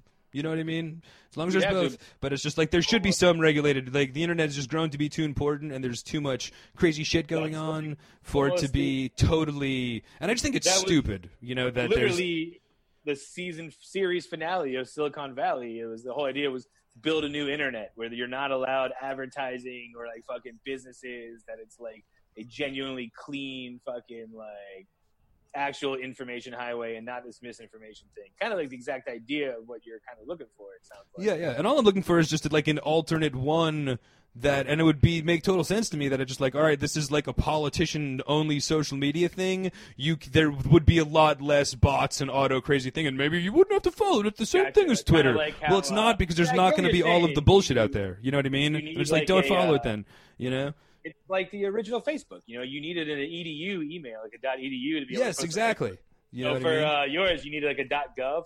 Dude, I'm sure there's something out there like there's got to be. You would think there is. well i mean you were just two seconds ago saying that it's fucking stupid and there shouldn't be Well, so now you're saying I- that there is but I'm in this terms of this movie though huh I'm kidding. I think in terms of this movie though, it did like transcend into real life, like uh, uh, application of the internet gone wrong as well. Like you know, just using the video game world as a place to like communicate with terrorism or other kind of shit, or even like there being big corporations based on misinformation. Like there should definitely be regulation on that, and I'm sure Facebook should you know like uh, like uh, uh, just stuff like that, like Well, that dark side of the internet. You know, needs to be regulated. is. Huh? or like they try to. I think in some aspect there is like that's obviously illegal. And if For they sure. catch you doing that, like you're fucked. Like it's just hard to regulate. Yeah, yeah, yeah. So it's not like there's not, you know, like, you know, illegal internet activities being regulated and all that kind of stuff. But uh so there already is regulation on the internet, you know what I mean? But there should definitely be like the like I said, the platform for every American. Like there should be the Twitter for every American to give their opinion. I just think it's stupid that it's so intertwined with the real people giving real opinions and any given idiot who don't even know if they are real to be given theirs. You know what I mean? Like, I think there should be a little separation of those two. But True. Uh, I guess I I guess that's our kitschy our answers. Reviews, uh, yeah, I guess I'll, disagree with that. To some extent, I agree with some of the stuff you're saying, but anyway, with that, the realist answer of our realist question. Uh, this is only one thing, and uh, you thought we were arguing now. Wait till you hear our review section of this uh, movie. Uh oh. Uh, I will let. Uh, actually, I'll go first. Liam's been going first a lot. Uh, you know that I've been usually trying to uh, sync it up, but my uh, been taking the page out of Liam's book and uh, having a four point system, much like him. Um, this one, though, I didn't know any of these Polish actors' sound bites, so uh, I did the closest thing, close enough to a Polish person. I picked an Austrian, and I'm using old Arnold again for. Uh, That's close My, uh, enough. I mean, my uh, sound system here. So just a quick reminder. you would have fooled me. If I totally hated this movie, if I thought it was the worst thing I've ever seen, it's just a montage of Arnold Schwarzenegger screaming. Oh!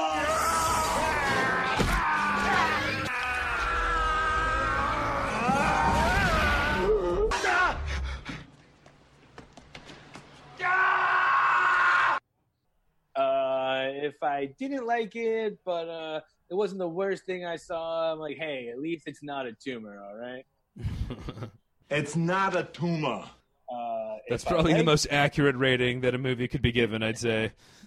Uh, if I liked the movie and uh, enjoyed it, you know what? I'm not walking away from anywhere. Much like Arnold says, The Predator, I'm going to stick around. Stick around. Yeah! Stick around.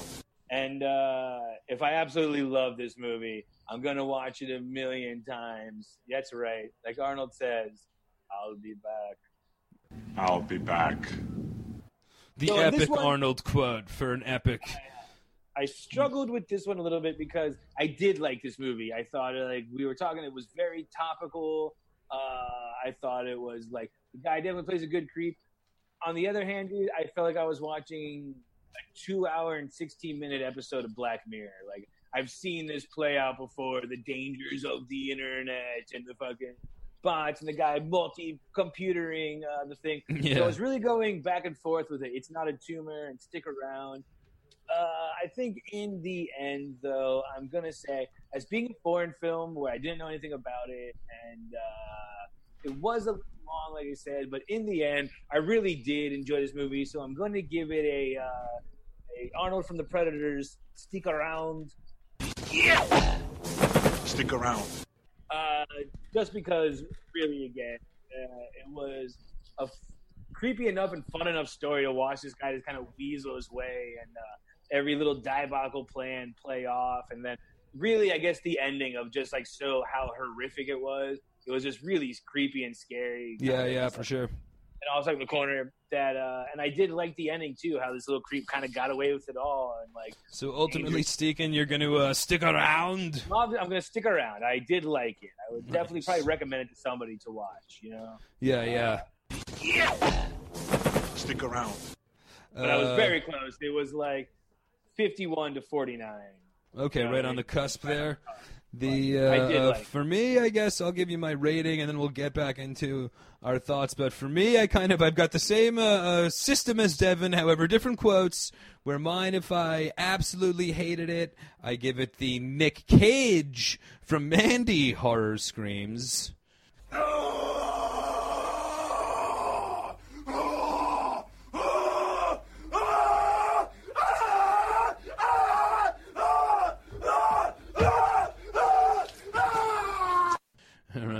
If I didn't like it, mine not the Tuma. It's uh is the David Alan Grier, Damon Wayans. Hated it.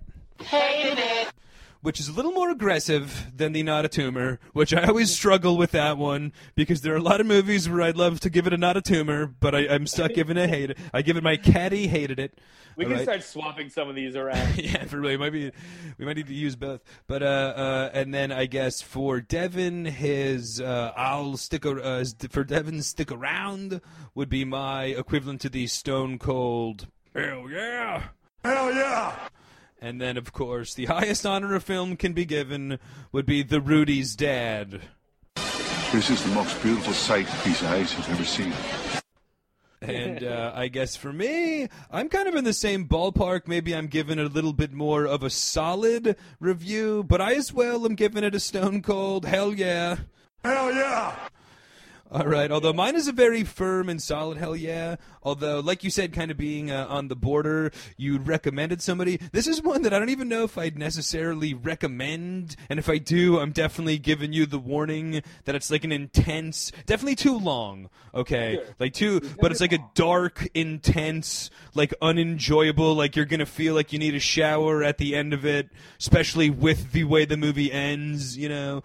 Uh, however, really, really enjoyed it. Thought it was like super intense and interesting. It kept me like intrigued the whole time. In terms of the movie, it was like you know the acting was good, the storyline was good, and all that. But uh, uh, I thought that the ending scene where it just ended with him, you know, uh, uh, getting away with everything, like, you, like we keep on talking about, really added to the angst and uh, everything of the movie. So that was cool. I felt that the uh, shooting scene was super intense and like a really, really good job of that, but as well just given the whole relevancy with the uh, not only even with the assassination in Poland, but just like getting to visualize one of those creepy businesses where all these online accounts take place, and just like you know, uh, uh, you know, like uh, a double agents infiltrating, like you know, there's clan members as cops and all that shit, and it just kind of shows how these people calculatedly are manipulating their way, wolf and sheep's clothing kind of situation, and it's just like you know, really scary that these that the the essence of that is out there, and this movie really like you know, just brought a lot of it to light and visualized a lot of it, which is really good, and really cool, and a great job I mean, of doing it. absolutely. It.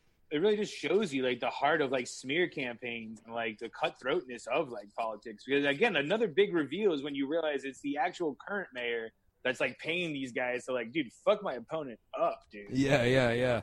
No, that too, exactly. And you know what I mean. So it was uh, uh, just, but again, like kind of in that same spirit, though. You can't Rudy's dad it by any stretch because, like, I wouldn't a million, I wouldn't in a million years like give this one like, oh, dude, you got to go back and watch the. I know it's in Polish, but like Roma, I'd be like, dude, you should watch Roma. Deal with the subtitles. Deal with the black and white. You're gonna love it. This one, if I find out that you're like a creepy sociopath, I'd be like, dude, you want a movie you'd really like? Hater. It'd be uh, you'd love it. But so I'm not. So I can't give it that high of a, a regard. But in terms of making a movie, I feel they did a really solid job. You know, just like kept you. Uh, I wanted to see this. I would even watch a sequel if I felt this asshole would fucking finally get his comeuppance. You know. Yeah, no, no, no, no. I don't want to see him get his comeuppance. I don't think I'd watch a sequel, but uh, I guess I mean, would you have gone like? Would this been one of the things you would have watched at the Tribeca Film Festival had us been allowed to actually? Yeah, for sure. I would have just like hearing about it because I, you know, I, I heard about this movie like I keep saying in the context of all this crazy shit around it. So I mean, like given that standpoint, like I got to see the movie where the fucking Polish mayor, mayor gets assassinated. You know what I mean? But uh, otherwise, it probably would have. It might have slipped past me. But you know. yeah, yeah, yeah. But really, like you know, I just like I think we both feel like they did such a good job. You can't give it a hated it, or you can't give it a No. You know. honestly, I didn't it's more it. than I a just- tumor. This this one's full on cancer. this one. yeah, This one- it's like I said too. Like once I started looking at the film through the lens that it was an episode of Black Mirror, I couldn't really break myself out of it because it That's was a great just- call. However, isn't that like a good thing though? Like everybody loves Black No, Mirror. it is. It is, but it just like- felt like a too long of an episode. It was two hours. definitely too long. Like two from the very beginning when I saw 216, I was. I'll I tell was you what, though, scared, if this but- movie would have been called like Black Mirror presents the hater, I might have liked it a little more. Been Yeah, like, yeah. oh shit, like this is crazy, like way better than Bandersnatch. I'll fucking tell you that Yeah, for right sure. now. No, but I know what you mean though in terms of Black Mirror kind of taking things right out of the headlines and making mm-hmm. like a psychological thriller about it. about That's what this is. Yeah, yeah. Of, like the internet, so like No, for sure. totally had that feel. But again, dude, it was a good movie. You're right, dude. If you are a total psychopath, like, dude, one of my favorites, you gotta watch The Hater, dude. It's fucking so good. And yeah, you're a fucking, you're as creepy as our boy Tommy. yeah, no, exactly. If anybody if anybody highly recommends this one to you, definitely major judgments on that person. However, But if someone's Except for us, because we did the podcast about it. Hater, But this is one of those where I'm super happy we do this podcast because I would have never watched it outside of doing it. Maybe hearing about the controversy, I might have, but hopped all over it because of the podcast, you know. 100%, And uh, honestly, dude, since we've come back from quarantine, this is probably the most enjoyable one for me outside of Da 5 Bloods, of course. But like, you know, Extraction or uh, Old Wrong Guard or any of these ones, you know what I mean? I guess Dolomite. Definitely love Wrong Dolomite. Missy? Which one? Wrong Missy? Come on. Oh, wrong Missy, of course. Yes, I mean, uh, but you know what I mean. Like it's Bandersnatch. it was way better than Bandersnatch. So No, this is one of those few times where we got to watch like a good like movie. It's him like professionally done. yeah, yeah. And for all we Yeah, know, was- dude, this guy might have directed a, a Black Mirror episode or two. You know what I mean? Yeah, I really haven't done any research about it, so maybe next episode I'll come in hot, start the episode with uh, everything I've learned about old uh, Jean uh, Defran. Well, hopefully we get some emails. Some of our Polish geeks. Yeah, write him in English. Don't write it in Polish, please, or at least Google Translate. But I guess the last thing that leads us to though, that's our official reviews, uh, how we feel about it. Uh, let us know if you've heard of this movie or liked it or watched it yourself at the Geeked Up Podcast at gmail.com. Course, comment on our Facebook, check out our Twitter. But this is the point where we uh, reach our hand in the goal and the uh, Netflix bag and see what's in the box. What's in the box? This time it's uh, I'm golden ticketing this one. I, I want to get back to basics, and we're going uh, superhero English speaking. Jamie Foxx, Joseph Gordon-Levitt, both have already made comic book movies, but we're gonna watch the movie uh, Project Power. Uh, Oh yeah, and this is another like more. Uh, you you can say you're giving it the golden ticket, but this is like uh, a smash by popular demand from the geeks Yeah. out there because this is So- one of those like major budget. Uh, everyone's talking smash hits. Yeah, man, for sure, dude. Like I even read something like the algorithm of Netflix is saying like this is like one of like the top played movies that they've had come out. I mean, I guess Old Guard was the last one they said was like one of the number one movies they had come out. But you know, Jamie Foxx, uh, Joseph Gordon-Levitt both come from uh, comic book movies. Of course, Joseph Gordon-Levitt was in the Batman, the last uh, Dark Knight trilogy. Jamie Foxx was Electro in Amazing Spider-Man Two. Uh, we'll I forgot about that, to be honest. Uh, yeah, I, I, was gonna uh, ask. We'll get into all of that plus more on next episode. I already have but- correct. I already have the stupid theme song. I don't know if you've like gone through Netflix and like Project Powers popped up, and there's that girl being like power, power, everything, power. so that's already stuck in I my head. I got that to look forward to. so uh, I guess we'll know what song we're playing for that one. But uh, I guess that'll be it for this episode. Uh, I'm Devin Barnes. That's Liam Whalen. And since uh, you know Poland's steadily a part of uh, Eurovision, I say take it away, ya ya ding dong.